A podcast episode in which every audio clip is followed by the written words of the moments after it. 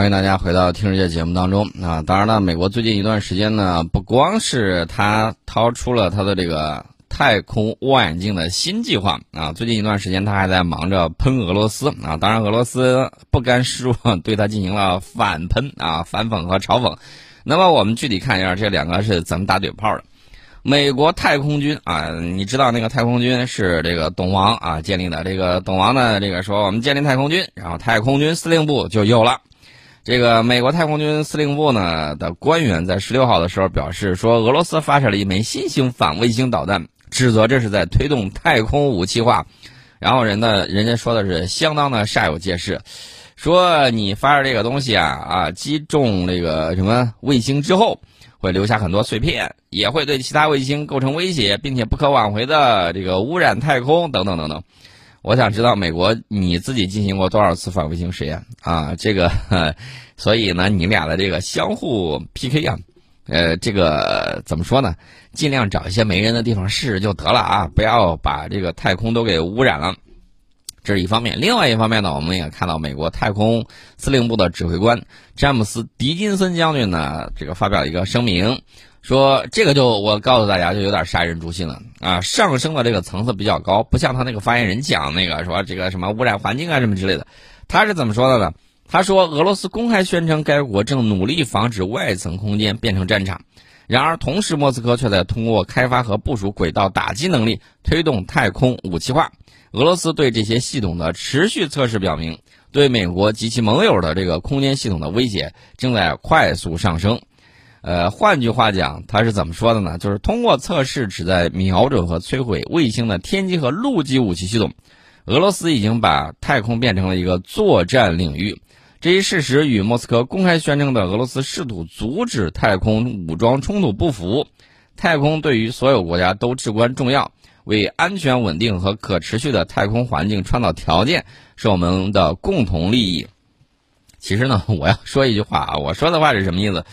这个美国啊，只要说你有什么大规模性的这种杀伤性武器，你最好有，而且要很多，不然的话，他就会站在道德制高点，然后对你指指点点。为什么这么讲呢？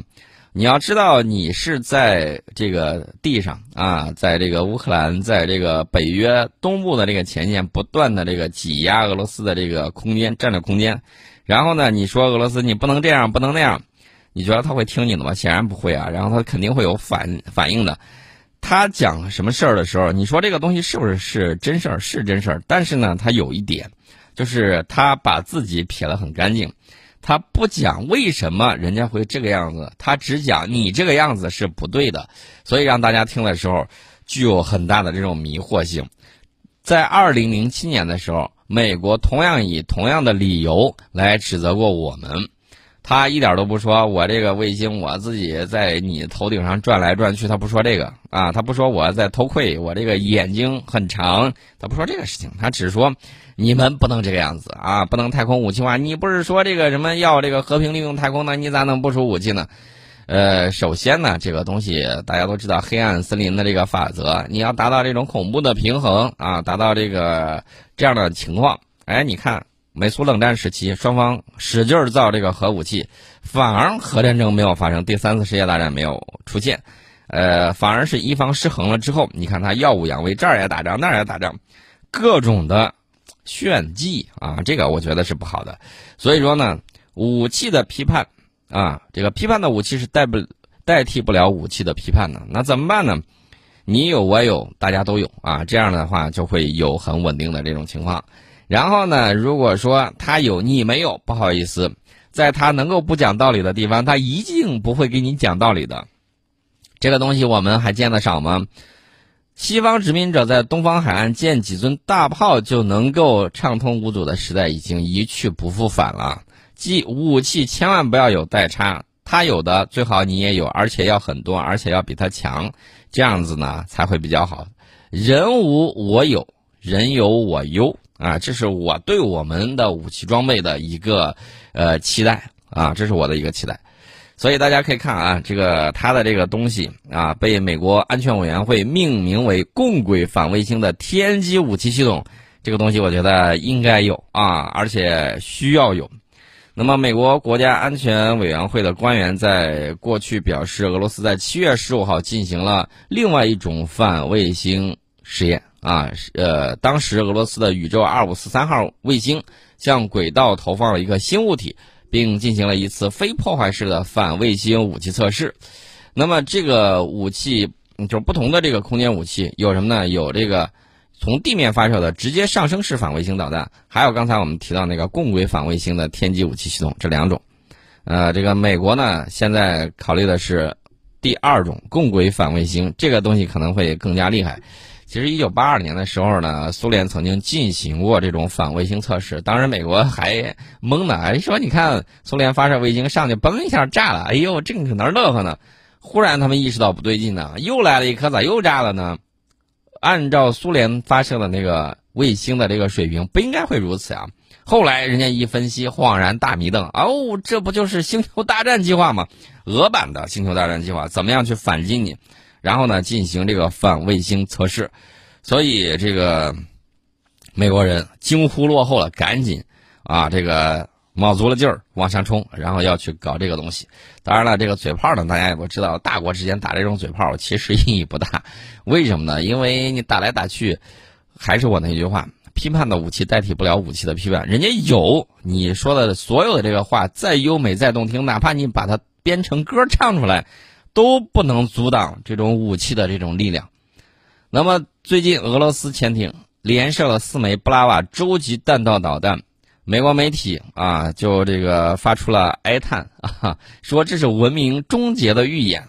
哎呀，谁都别说谁了，你的民兵三难道少了吗？前前一段时间，你正到疫情的时候，噼里啪啦呃发射了一串这个民兵三洲际弹道导弹，你你那会儿你是干嘛呢？这个东西就不是文明的终结的预演吗？要说终结的预演，你比他演的还早。所以大家一定要注意啊，千万要注意。你稍微把这个新闻往前扒拉扒拉，有的时候你就可以拿着他自己的东西，他自己说的话，直接啪啪打他的脸。前两天我看到澳大利亚这个有一个媒体采访了我们一个人，然后呢，这个人呢，呃，大家到哔哩哔哩上可以去找到这个视频啊，微博上也有，你可以看一下。怎么样？这个以子之矛攻子之盾，弄得这个澳大利亚的这个主持人直接无话可说。澳大利亚就揪着什么呢？就揪着说，你指责我们这个很失礼，大概就是这意思。然后人家反问说：“难道你这就就一幅画就把你刺激成这个样子？那真实的情况是，两名澳大利亚特种部队的这个这个士兵直接割喉了两名阿富汗十四岁的少年。那真。”这种残暴的行为难道不该指责吗？然后这个澳大利亚的这个主持人就把话给拉回去了，说啊，这个澳大利亚国内也在调查。问题是，他把吹哨人已经关进监狱去了，把吹哨人给关进监狱去了。你看看，然后呢，就在这儿进行了一系列辩驳。这种辩驳很苍白，人家说的很清楚，就是只能你去做这个事儿，不能被别人说。联合国五大常任理事国当然有必要。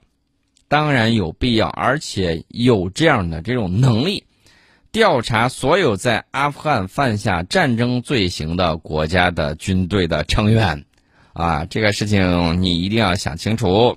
所以我就告诉你，澳大利亚不要跳得太高，跳那么高，你能有袋鼠跳得高吗？最终不是还得要落回地面去吗？对不对？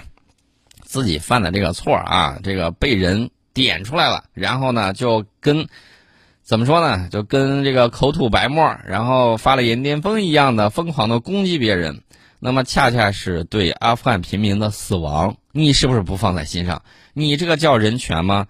你之前的这种遮羞布完全就丢的看都看不见了，我觉得大概已经飘到太空里面去了吧。所以澳大利亚的这个媒体啊，也别唧唧歪歪，说的多了之后，有什么用呢？没啥用。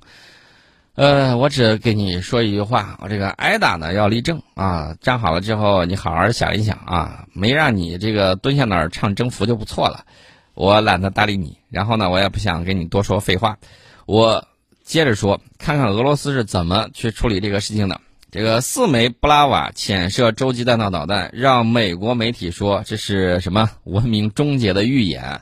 这个北风之神级的战略核潜艇啊。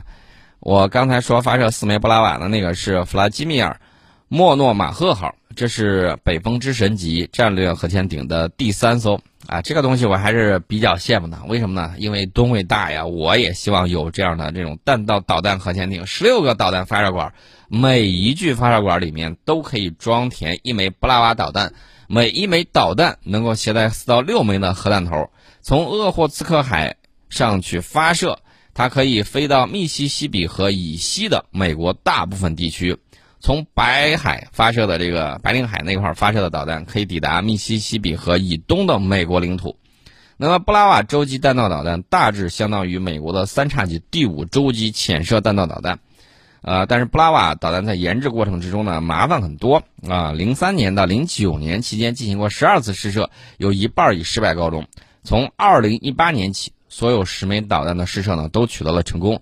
所以说这个布拉瓦试射呀，然后这个效果啊，应该还是不错的，啊，当然了，我们有什么呢？我们除了有东风之外，我们还有巨浪，巨浪巨浪不断的增长。我们希望我们的这个巨浪呢能够更多，然后呢更加汹涌澎湃啊，这是我希望的达到的这个目标。俄罗斯专家回应说，美国驱逐舰面对俄罗斯匕首导弹将毫无还手之力。他举的是美国最新型的阿里伯克级的这个驱逐舰，说你不是世界防护程度号称最严密吗？呃，你这个挨我这个匕首一下你是搞不定的啊！我轻轻松松就可以把你给干翻。这个匕首系统呢，二零一四二零一八年三月份的时候首次公开。